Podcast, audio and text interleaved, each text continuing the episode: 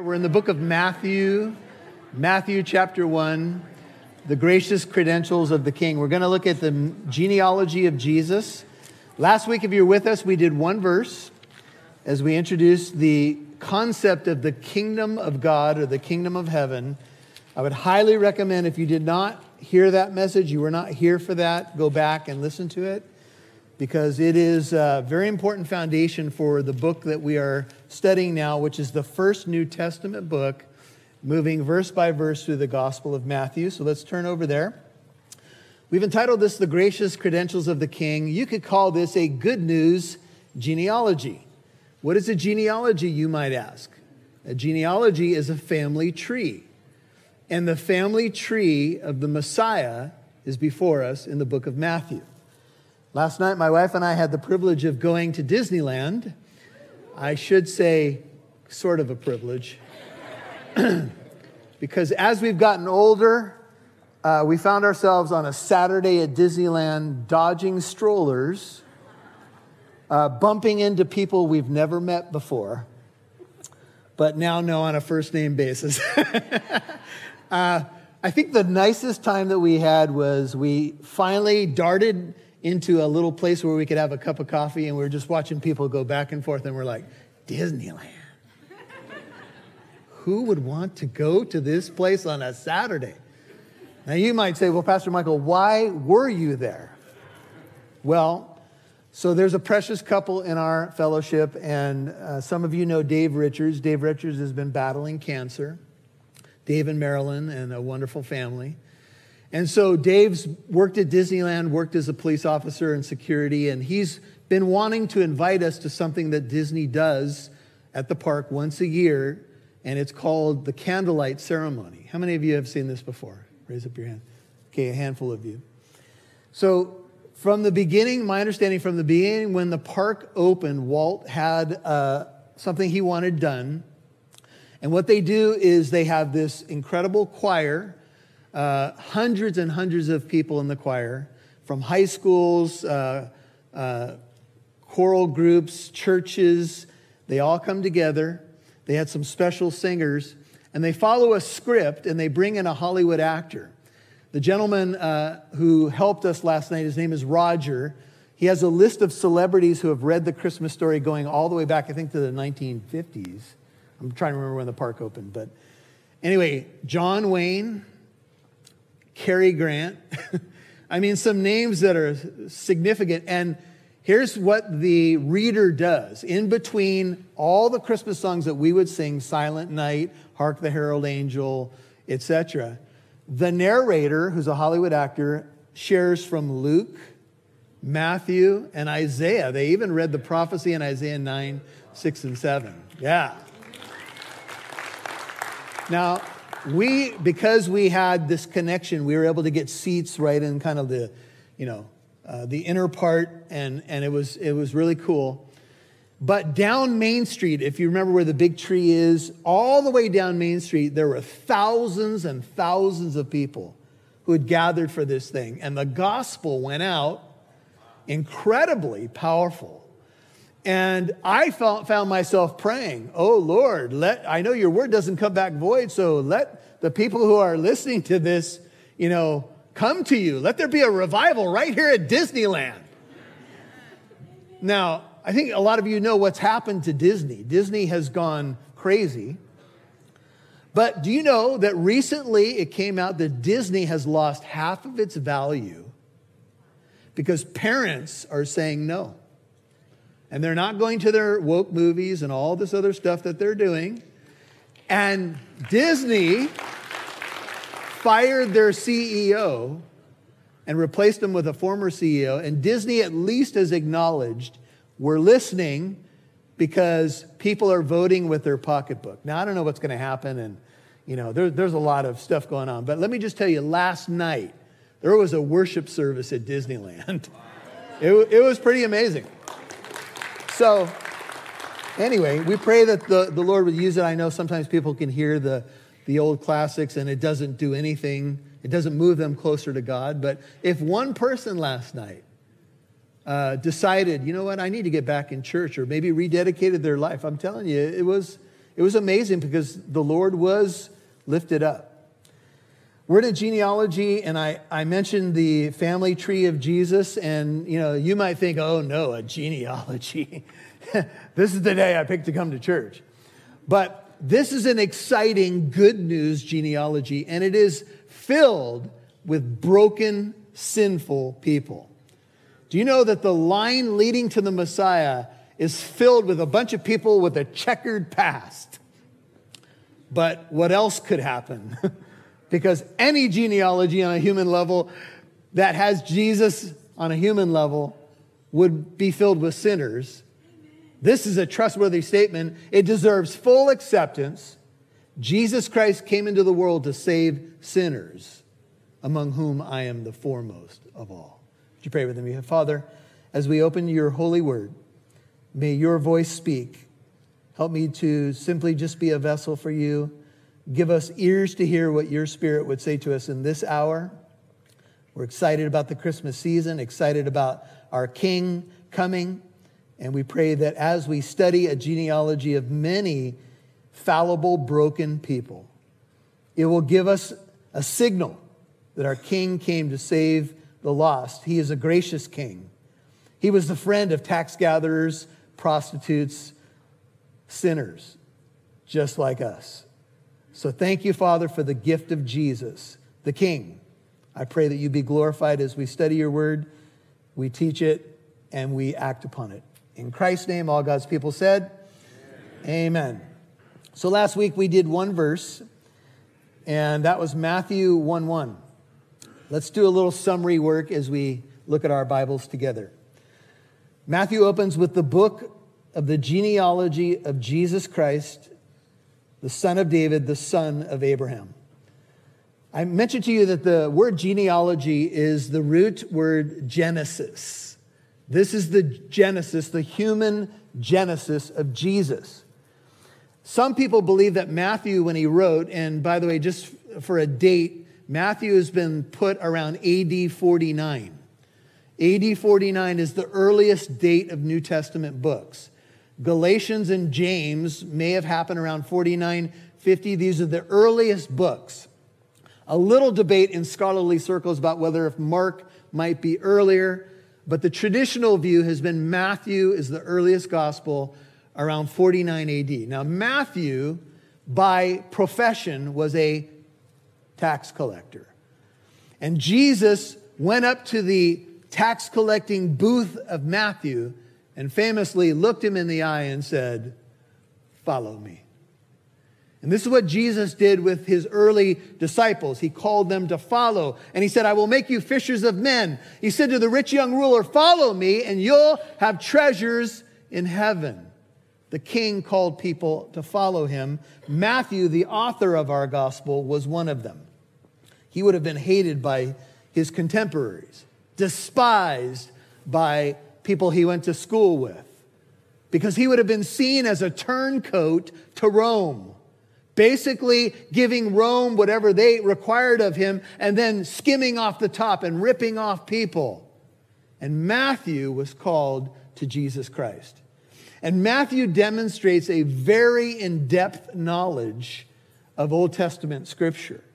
And he's going to bring it forth in this gospel over and over again. This was done to fulfill what was written by this prophet or that writer. We'll see that over and over in the Gospel of Matthew. When he says the book of Genesis of Jesus Christ, well, if you were reading this, if it was written in Aramaic originally, of course, it did move over into Greek, and there's a, a debate on that. As a Jew, you would read it this way the book of Genesis. That's how it opens of Jesus Christ. John says that he was in the beginning with God, that his Genesis is obviously divine, and we'll talk about that in a second. But here in his human lineage, this is the Genesis of Jesus. Last week, we talked about his name. His name, given the angel was told what to name him, his name was called Yeshua. Jesus in Greek, Yeshua is the Hebrew. His name means Yahweh saves or Savior. If you're taking notes, write that down.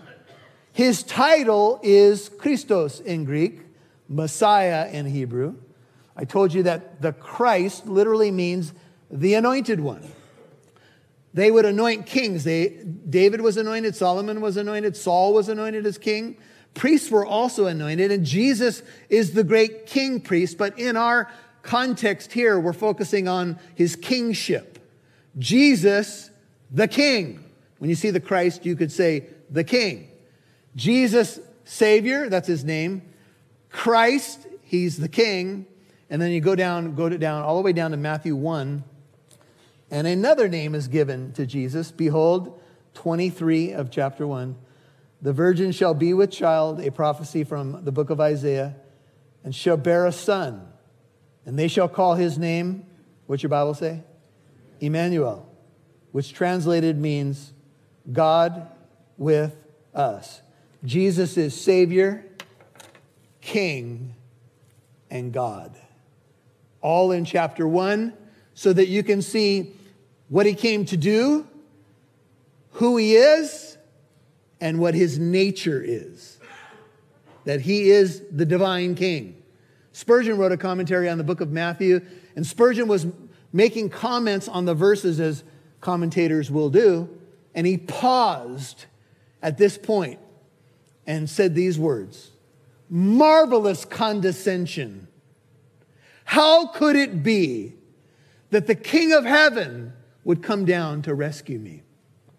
You know, we think about queens that have visited our country and given their well wishes, and, and there's a lot of regality, you know, regalness and, and grace to that. We can think of a businessman serving at a soup kitchen for an evening and thinking, wow, that's a, an act of humility. We can think of a sports hero, professional athlete going into the inner city and teaching a clinic on sports and trying to maybe visit people in a hospital who are sick, but that is nothing compared to what this is about because the King of heaven condescended on a rescue mission to save us, and his destiny was with a cross. This is our King. This is our God. And when Matthew opens the genealogy, the genesis of Jesus on a human level, he calls him the son of David because we're talking about the throne. David was told one from your body in 2 Samuel 7, from your very loins will sit on the throne forever. That was not fulfilled in Solomon. Solomon had a reign, but it was temporary. It was not fulfilled with the rest of the kings of Judah because they were all temporary. The ultimate fulfillment of the son of David is Jesus. And in fact, in the gospel that we're studying, he will be called that by people Son of David, Son of David, have mercy on us. What does this mean? It means that the Messiah had to come through what we call the Davidic line, the line of David, the line of the kings. David was the king after God's own heart. He was God's king. And under David and Solomon, this was the period of time that they had a united monarchy. The glory of the days of Israel were under David and Solomon. After that, the, the country split, split, the monarchy split. And they had kings of Israel in the north and kings of Judah down in Jerusalem in the south. It was a divided nation. It was only united under David and Solomon. And then it became divided after the reign of Solomon. And there were kings in Judah and there were kings in Israel. And here's what happened to the nation the nation was being warned by God repent, repent. They wouldn't repent in the northern kingdom, who didn't have one good king. Every one of them were evil. The Assyrians came in 722 BC and destroyed the northern area, and they were decimated. Then Judah, who only had a handful of good kings, I count 20 kings of Judah over the stretch of time, uh, moving from David down through time, and we'll talk about this in a second. Judah was spared a little bit longer, but in the 590s BC, and specifically in 586 BC, a king named Nebuchadnezzar came. This is history. You can look this up in history books. He was the king of Babylon, and he came in and he destroyed Jerusalem and he leveled Solomon's temple and took people into captivity. We'll talk about that as well. This is what happened. Jesus is the son of David. He will ultimately take the throne and restore the glory of the nation, but he's a king for everybody. You can imagine that scene on Main Street, as I was telling you at Disneyland. People from every tribe, tongue, and nation seem to show up at that park, and the gospel is for everybody. But there had to be a line through which the Messiah would come, and that's why Israel was chosen ultimately to bring forth the king, to bring forth the greater David. He's the son of David, and notice he's the son of Abraham. Abraham is the beginning of the Jewish nation. Abraham was a from a pagan family. Joshua 24 tells us that his parents were pagans. But he was called out of Ur of the Chaldees, you might remember, and God called him to himself. And he left his family, he left his country, and God said, I'll lead you to a place. I'm going to show you. Just walk by faith. And Abraham believed in the Lord, Genesis 15, 6, and it was reckoned to him as righteousness. And Abraham is held up not only as the father of the nation, but the father of the faithful, the father of faith. This line from Genesis 15, 6 moves into the book of Romans and is captured in Galatians that we are saved simply by trusting in the merits of the King. His name is Jesus Christ. Now, of course, we're supposed to do good works, but Abraham was told, from your body, from your loins. You're going to have all these descendants, and all the nations of the world will be blessed. And Abraham was like, Well, Lord, I, I just want to inform you on current events. I'm a senior citizen, and I don't have any kids. Uh, how's this going to happen? One from your own body will come, I promise you. Well, you know that Abraham and Sarah tried to speed up the plan of God, and they got a Egyptian handmaid involved, and Ishmael was born, and there were issues.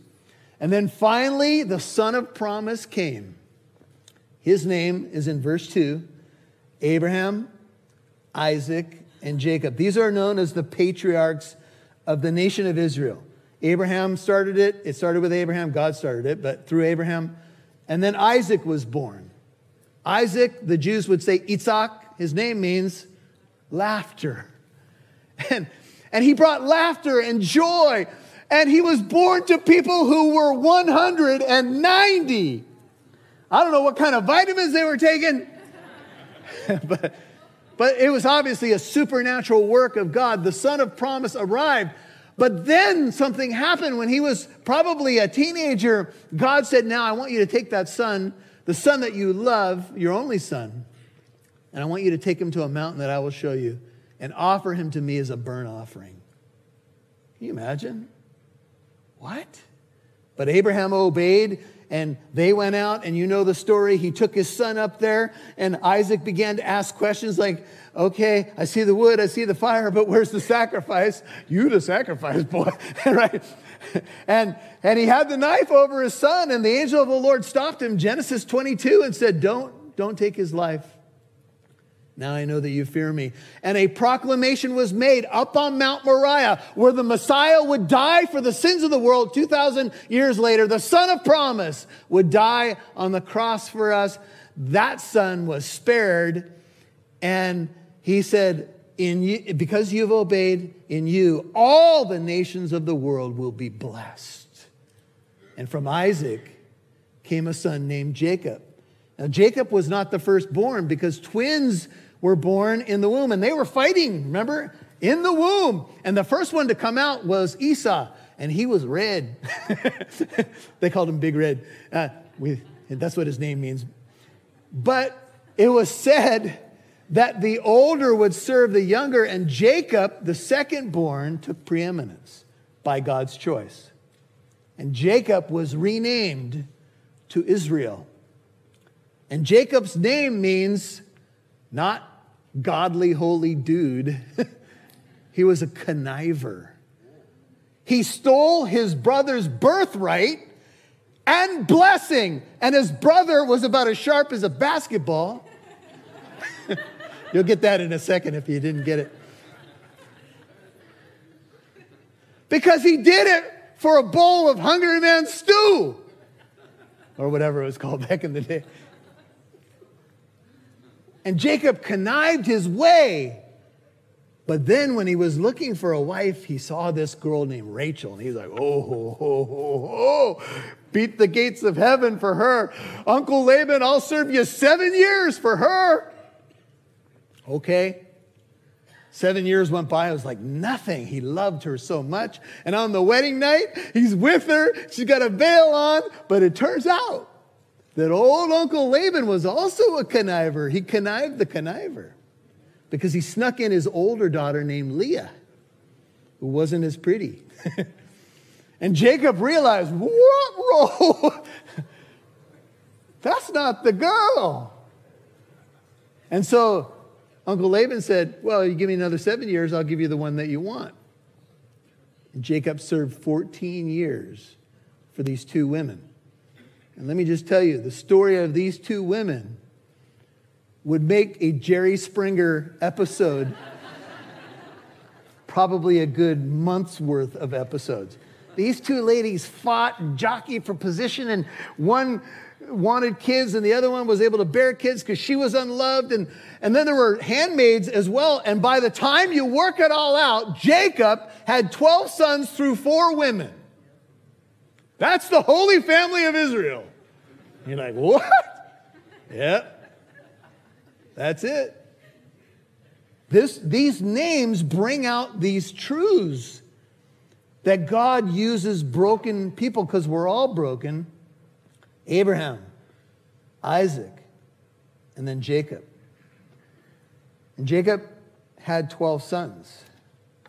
And if I recollect correctly, the fourth of them was named Judah. He's in verse 2, the very end of the verse. You might ask, why does he come up in the family tree of Jesus? Because Judah is the line of kings. Let's take a look at uh, Genesis 49 in our Bibles.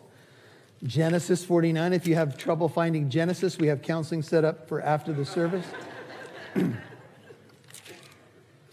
so Jacob is at the end of his life, and the Lord has been his shepherd all of his life, despite the twists and turns, the ups and downs, the mistakes that Jacob made. And this is somewhat cultural. The dad, thinking that he was on his deathbed, would call the family in, almost like we would surround a loved one who might be in their last days, and he prophesied over them. This is something much more unique to this context. And here's what happened Jacob summoned 49 1 of Genesis, his sons. He said, Assemble yourselves that I may tell you what will befall you in the days to come. He's going to prophesy. Gather together and hear, O sons of Jacob. Listen to Israel, your father. Reuben, you are my firstborn my might and the beginning of my strength, preeminent in dignity, preeminent in power, but uncontrolled as water. You shall not have preeminence, notice, because you went up to your father's bed, then you defiled it. He went up to my couch. Simeon and Levi are brothers. Their swords are implements of violence. You can see the line of Simeon here, and we can have the order of the sons being born to Leah. Levi is the Levitical line, the line of the priest. Their brothers, their swords are implements of violence. Let my soul not enter into their council. Let not my glory be united with their assembly, because in their anger they slew men, and in their self will they lamed oxen. Skipping down to verse 8, here's the one that we're focusing in on Judah. Your brothers shall praise you. Judah's, Judah does mean praise. Your hand shall be on the neck of your enemies. Your father's son shall bow down to you. Judah is a lion's whelp. From the prey, my son, you have gone up. He couches, he lies down as a lion, and as a lion who dares rouse him up. We have learned in our Bibles that Jesus is the lion and the lamb. He's the lion from the tribe of Judah. That's where that imagery comes from. And from this prophecy. And Jacob is prophesying over Judah. And he says something very important. He says, The scepter, that's the king's scepter, shall not depart from Judah, nor the ruler's staff, think of kingship here, from between his feet, until Shiloh comes, and to him shall be the obedience of the peoples. Shiloh is a bit debated, but it means probably tranquility and peace, coming from the idea of shalom. But Shiloh also means to the one to whom it belongs. You'll, if you look it up in lexicons, that, that's what you'll primarily see. The one to whom it belongs. The one to whom the scepter belongs will show up. He will be our peace. And when he comes, he will rule and reign. Obviously, this is going to be fulfilled finally in his second coming, but he is the king and he comes from the line of Judah. He has a priesthood, but that priesthood is not from Levi. It's the priesthood of Melchizedek. It's a forever priesthood, but he's from Judah. He's the lion who will rule forever. And way back in Genesis, in fact, in Genesis chapter 3, we already have the, the pre evangel uh, talking about Messiah coming. But now in Genesis 49, the specifics of the tribe David to Judah Jesus Christ will come from the line of kings, and he will receive our praise because he's worthy of it. Now, as you turn back to Matthew 1, let me tell you just a little bit about Judah. Judah, when Joseph was thrown in the pit, you remember his brothers were mad at him. They were jealous of him because he had a cool leather jacket that they didn't get, you know, at Christmas, and so they were mad. So he came out to visit his brothers one day, and they said, Ah, there he is. Let's take his jacket. Loose translation. And let's kill him. And it was Judah who said at that moment, No, let's not kill him. What value will that be to us? We'll sell him. So Judah was the one that had the idea of selling Joseph into slavery. What a great brother, huh? Let's make a little money off of it too, and we'll send him into slavery. Now, God was behind all of it, God was orchestrating it together for good. In verse 3 of Matthew 1, to Judah were born Perez and Zerah by Tamar. Let me just tell you this story really quickly. So, Judah had three sons, and one of them was named Ur. He had a bit of a stuttering problem. Uh, every now and then he would just go, Ur, uh, Ur. Sorry. Didn't work at first service and it didn't work now. so Ur marries this Canaanite woman named Tamar. She's a Gentile. It's unusual to have female names in genealogies. It's rare, but not unprecedented. But to have Gentile females in a family tree or a genealogy is extremely rare. It would be, in fact, shocking. When you read genealogy, you usually see the father of this one, the father of that, the father of this one. But in this genealogy, not only are there women, which we do see sometimes in, in the Bible, but they're Gentile women. You know that Pharisees used to pray, Lord, thank you this morning that you didn't make me a woman, a Gentile, or a dog. That was a daily prayer of the religious leadership of Israel. And then they read the genealogy of the Messiah, and what do they see? Gentiles who they thought were dogs, and they're women. And Tamar. So here's what happened Judah, his son Ur, was evil in the sight of the Lord. The Lord took him out. And in that day and age, they had what was called the Levirate law. The Levirate law was not about Levi, it was basically a family um, commitment that if your brother married a girl, let's say you were the younger brother, and he died without having offspring, if you were single, you were supposed to marry her to give offspring to your brother's name. So the second brother, the child of Judah, marries the girl to fulfill the law, but he doesn't fulfill his duty. And God killed him as well. All God's people said, Yikes, right? So there's a third son left. He's the youngest. And Judah starts thinking, you know, this girl's bad for business. Two of my kids are dead. I don't know what she's putting in the oatmeal. But, but I'm not sure I want to give my youngest to her. So he puts it off and puts it off. So she realizes he's not going to fulfill the duty as the father in law. So she took off her uh, widow's garments of mourning and she dressed like a prostitute, standing on a street corner. This is the Bible, folks, in the line of Jesus. And Judah came walking by. And he said, Hey. And she went, Hey. That's from the Michael Lance translation. And I'm giving you the Bible. He said, How much? And she said, Well, a goat. and he said, All right. And he was with her sexually, impregnated her, and he didn't know it was his daughter in law. Now, at the time, she said, Well, you don't have the goat with you, so how, how are you going to guarantee me that I get the goat? So he gave her his seal and his staff and one other thing. And they were together, and he thought she was a prostitute. And we won't even comment on all that stuff right now. And she gets pregnant. So three months go by, and Judah hears that Tamar is pregnant, and Judah knows that Tamar doesn't have a husband. And so he goes, Hey, uh, she, that, that's wrong. Uh, she, she's being sexual outside of marriage. It's, it's adultery, it's fornication. She's going to be burned. So they're going to burn her. But the day came, and Tamar sent a message to her father in law and said, uh, The father of the child is the man to whom these things belong. And she sent the staff and the seal over, and he went, jaw dropping event, because the father in law was the daddy. And he said in Genesis 39, She is more righteous than I am. Because I withheld my son from her, so she made something happen through seduction and obviously, you know, lies.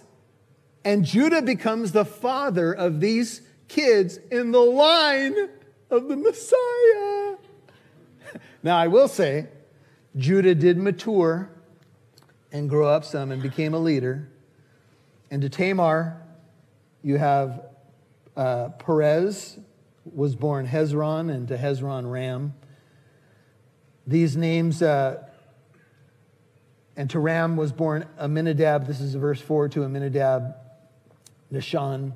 It appears that from Hezron in verse 3, Ram and Aminadab, it covers the 400 years of the Egyptian bondage for Israel. And Ram is where they got the name for that Dodge truck as well, in case you were wondering. And to Nahshon was Salmon, verse 5. To Salmon was born Boaz by a woman named Rahab. Now, here's another Gentile woman in the genealogy of the king. Who is Rahab? Well, Rahab was a prostitute who lived in a place called Jericho.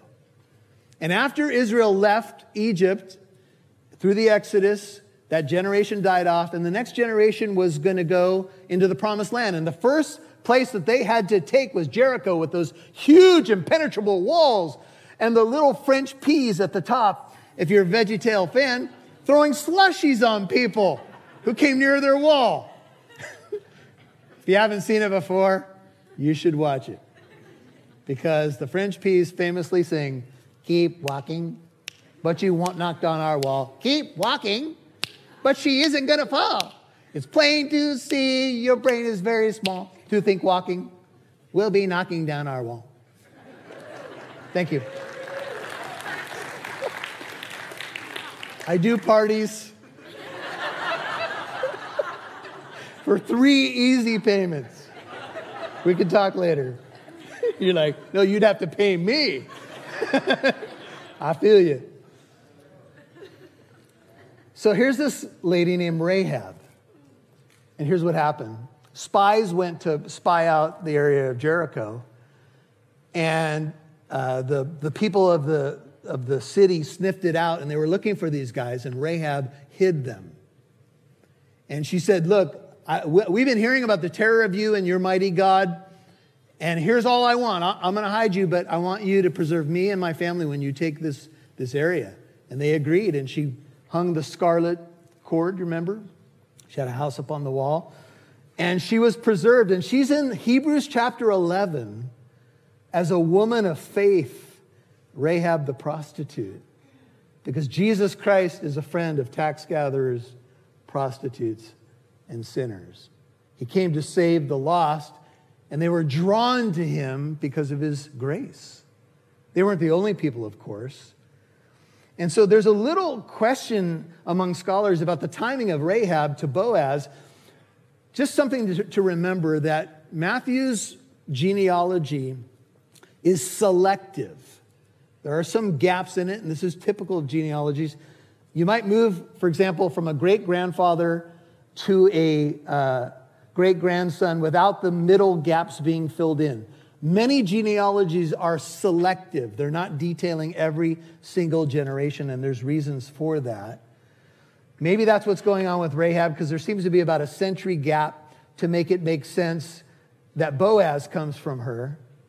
Boaz is the famous man in the book of Ruth, who was known as the kinsman redeemer. And you remember Naomi and Ruth came back to Bethlehem. Their life was a disaster. And they had nothing, they had lost everything. And it was Boaz who ultimately steps in and redeems them, redeems everything really uh, to bring these ladies back to where they needed to be. And a child was born uh, through Ruth, and his name was Obed. And to Obed was born Jesse. This is where Matthew is taking us because Jesse, verse 6, was the father of David. And very important for you to mark that David is called David the king. Because what Matthew is trying to establish is the kingship and the credentials of Jesus Christ. And to David was born Solomon. Here's the third um, mention of a woman. Uh, some believe that Bathsheba was a Gentile. Others say no, she was Jewish, but she married a Hittite, which made her a Gentile by, you could say, by marriage or legally. And so David was the king, and he had a son named Solomon through a wife uh, her name is Bathsheba. Her husband is mentioned here, Uriah. And you guys know this sordid story as well, don't you? David's up on the rooftop one day when kings should have been to war, and he's looking, and there she is, bathing, and he calls for her. He is intimate with her, and a child is produced. And Bathsheba comes to David and says, I'm pregnant.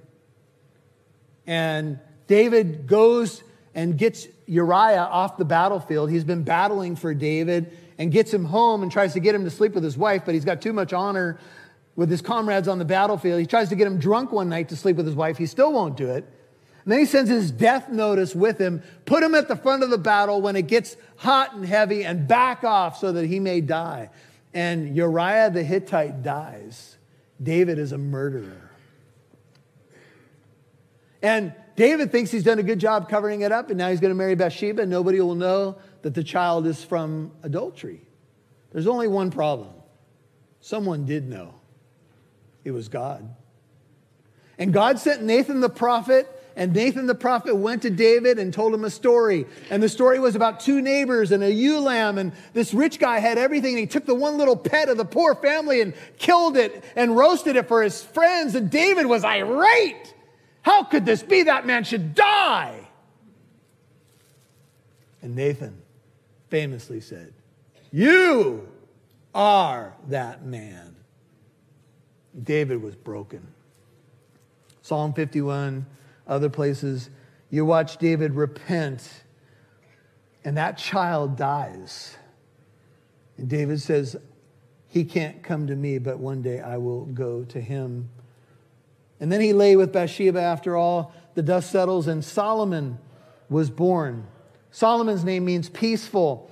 And Solomon also ruled under a united monarchy with his wisdom known worldwide. But Solomon also blew it, right? He had all these women in his life. His heart turned away from God.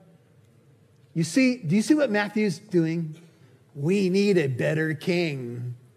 We need a king who won't do all the, these shenanigans. We need a king who the government will rest on his shoulders and he will actually lead the way things need to be led. We need a different leader. We need a different king. Amen? Amen? I mean, look around the world. Look at leadership, how it has failed us through the centuries. It doesn't matter who it is, everyone who's ever led, who's human, has feet of clay. Some have been better than others, but we all know We all know that people have gotten power and power has corrupted them, but not this one. He will rule and reign in righteousness. He's the king we need. David couldn't do it. Solomon couldn't do it. As glorious as their rules were. And so you have the mention of these ladies Tamar, verse 3, Rahab, verse 5, Ruth, verse 5. Bathsheba, not named here, but implied, verse 6. Mary, who was an unexpected vehicle through whom the Messiah would come. She being the mother of the Messiah. Ruth was a Moabitess. Uh, only by God's grace could she be in the genealogy of Jesus. So many things foreshadowing this great kinsman redeemer. That's the first section of the genealogy. The second one is in verses 6b through 11. This will be quick. These are kings from Judah. Notice, pick it up at verse 7. To Solomon was born Rehoboam, to Rehoboam, Abijah, to Abijah, Asa. To Asa was born Jehoshaphat, to Jehoshaphat, Joram, to Joram, Uzziah. To Uzziah was born Jotham, to Jotham, Ahaz, to Ahaz, Hezekiah to Hezekiah was born Manasseh. To Manasseh, Amon. To Amon, Josiah. Hezekiah was a good king. Josiah was a good king. There are a few that were good Asa, Jehoshaphat. But that's about it. Some of them were moderate. Most of them, more than half of the kings of Judah, were evil. And to Josiah was born Jeconiah and his brothers at the time of the deportation to Babylon. I'm going to show you something. Skip ahead to verse 17. You can see a summary uh, section. So, all the generations, the first one is from Abraham to David, are 14 generations. From David to the deportation of Babylon, this is the structure of the genealogy 14 generations. From the deportation to Babylon to the Messiah, 14 generations. 14, 14, 14. Now, when scholars look at the genealogy with a critical eye, they say, well, there's not really 14, 14, 14. What's going on here?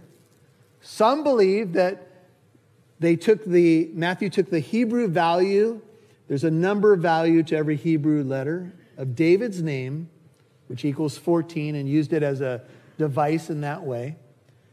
Some believe that he used a memory tool, condensing it to 14s. Uh, to help Jews remember it or anybody who would be a student of the Bible. Do you know that when someone has a, a young man has a bar mitzvah, if you've ever been to one, he becomes responsible for himself, a son under the law, if you will. That's what bar mitzvah means. And he has to recite large portions of scripture at his bar mitzvah. The Jews are very serious about uh, remembering scripture. We should be a little bit more serious about it. Amen? Because your word have I hidden in my heart that I might not sin against you. So, maybe a memory tool, but think of this three 14s is six sevens. Seven in the Bible is very significant. So, think about it this way you have six sevens making up three 14s. You have a prophecy in Daniel 9 about the 70 weeks, remember? If you think about six sevens, you, that takes you all the way to the Messiah with a final seven missing, because seven sevens makes it complete. And it may be that Matthew's getting at from the time of the Messiah, there'll be one final seven where all of this uh, will be fulfilled. It's a possibility. We don't, we don't have to be dogmatic on it. Just one thing to point out about Jeconiah, who became a deported king, deported to Babylon because of their sin in Judah. There was a curse pronounced on the line of Jeconiah. In fact, the Bible says, No man of his descendants will prosper sitting on the throne of David or ruling again in, in Judah.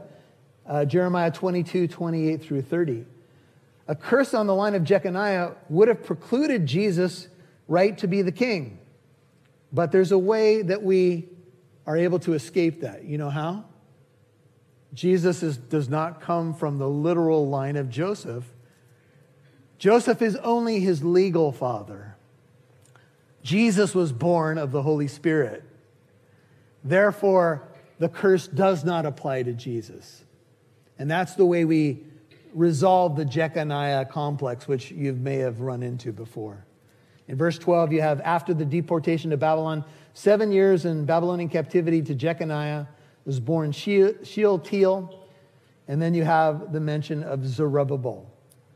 So Zerubbabel will be a familiar name. These other ones really not.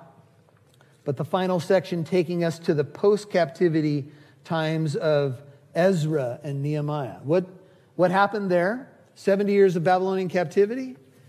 And they were released by King Cyrus to go back to the land, and the land was in ruins. Temple was destroyed. Do you know how much of the Jewish population returned to Jerusalem once they were free to go? 2%. Led by Zerubbabel, Ezra, and Nehemiah. And so they go back and they attempt to rebuild the city with much opposition and the temple. And Zerubbabel was called the prince of Judah, Ezra 1 8. And he was a type of leader. But, but the monarchy really ended at the captivity. There was really no further uh, throne in Judah. It was, it was all done. Israel destroyed the, the uh, last king uh, in captivity. Zerubbabel was born Abihud, verse 13, to Abihud Eliakim, to Eliakim Azor. To Azor was born Zadok, to Zadok Achim, to Achim Elud, Eliud. To Eliud was born Eleazar, to Eleazar Matthan, and to Matthan Jacob. And this is critical because this Jacob is later, and this Jacob was born, to him was born Joseph. What is he called in your Bible? He's the husband of Mary. He's not the father, biological father of Jesus. Jesus is virgin born, which is evidence that he is the Messiah and that he's divine. Joseph is the husband of Mary. When people were asking questions about Jesus' origin, Pilate said, Where are you from? Uh, the Magi said, Where is he who's born King of the Jews? We've come to worship him. People said, in his earthly ministry, isn't that Joseph's son? And isn't his mother Mary with us and his siblings? Who is this guy that he's doing these miracles and speaking this way? There were questions about Jesus, just like today on Time Magazine or whatever will come out at Christmas time. Who is Jesus? The historical Jesus, you know, all this stuff. Well, look no farther than your Bible, and we find out who he is. He's the virgin born Emmanuel, Savior, King, God. And Joseph is highlighted in Matthew and gets very little in Luke. Mary's the focus in Luke. That's why many believe that you got Joseph's genealogy and Mary's in Luke. We don't have to be dogmatic on that, but here's the point. We don't know a whole lot about Joseph. We conclude that Joseph was older than Mary and somewhere along the line, maybe fairly early in Jesus' life, after he was 12, because we have a record of them looking for him when he was 12, Joseph died. We don't know what happened. But when Jesus shows up and families mentioned from that point forward, no mention of Joseph. And we have to conclude that he probably passed away fairly young. He was the husband of Mary, but Joseph was a righteous man, and we'll learn more about him next time by whom, see, Jesus came through Mary of the Holy Spirit, was born Jesus, and there you have it. He's the King. Jesus is the Christ. 314s chronicling the family tree of the Messiah coming on a rescue mission. Therefore, the summary all the generations from Abraham to David are 14, from David to the deportation to Babylon, 14, from the deportation to Babylon to the time of the Christ or the Messiah. 14. Father, thank you that the perfect one came. We can't help but think of sevens here, but that really is secondary to the fact that we have the Savior, the King, who is God. Scholars have called this the hypostatic union. Jesus, fully God and fully man. the King of heaven, the King of kings and Lord of lords, came on a rescue mission. And when the songs of Christmas go up, whether they're Silent Night or Hark the Herald Angels Sing or What Child is This or whatever they may be, Christmas is the center of history. Christmas means the King came. And Father, it was good enough for the angels to celebrate it, good enough for the Bible to recount it, and good enough for us to celebrate it. Now, we all know the pagan traditions that have moved into the holiday, Lord, but we want to fall in love with the King afresh. We want to realize that we are citizens of the kingdom by the blood of the Messiah. The King spilled his blood on that terrible cross to bring us into the kingdom. The dowry for the bride or the queen in this setting was the precious blood of Christ. Would you keep your head and heart bowed? We're going to come to his table in a moment, but before we do that, do you know him as your king? Yes, salvation is by grace through faith, it's paid for. But have you made Jesus your king so that his rule is over your life? His kingdom is what you pray, pursue, and preach. His kingdom is your priority. Oh, Father, even as I say those words, I look at my own life and know that I have work to do to submit to your lordship, to bow to my king. But all of us collectively, I think I speak for all of us, we want to say thank you. Thank you for coming to rescue us, to live among us, to be born in a nowhere town to a really unknown girl and her husband. But he wasn't the father.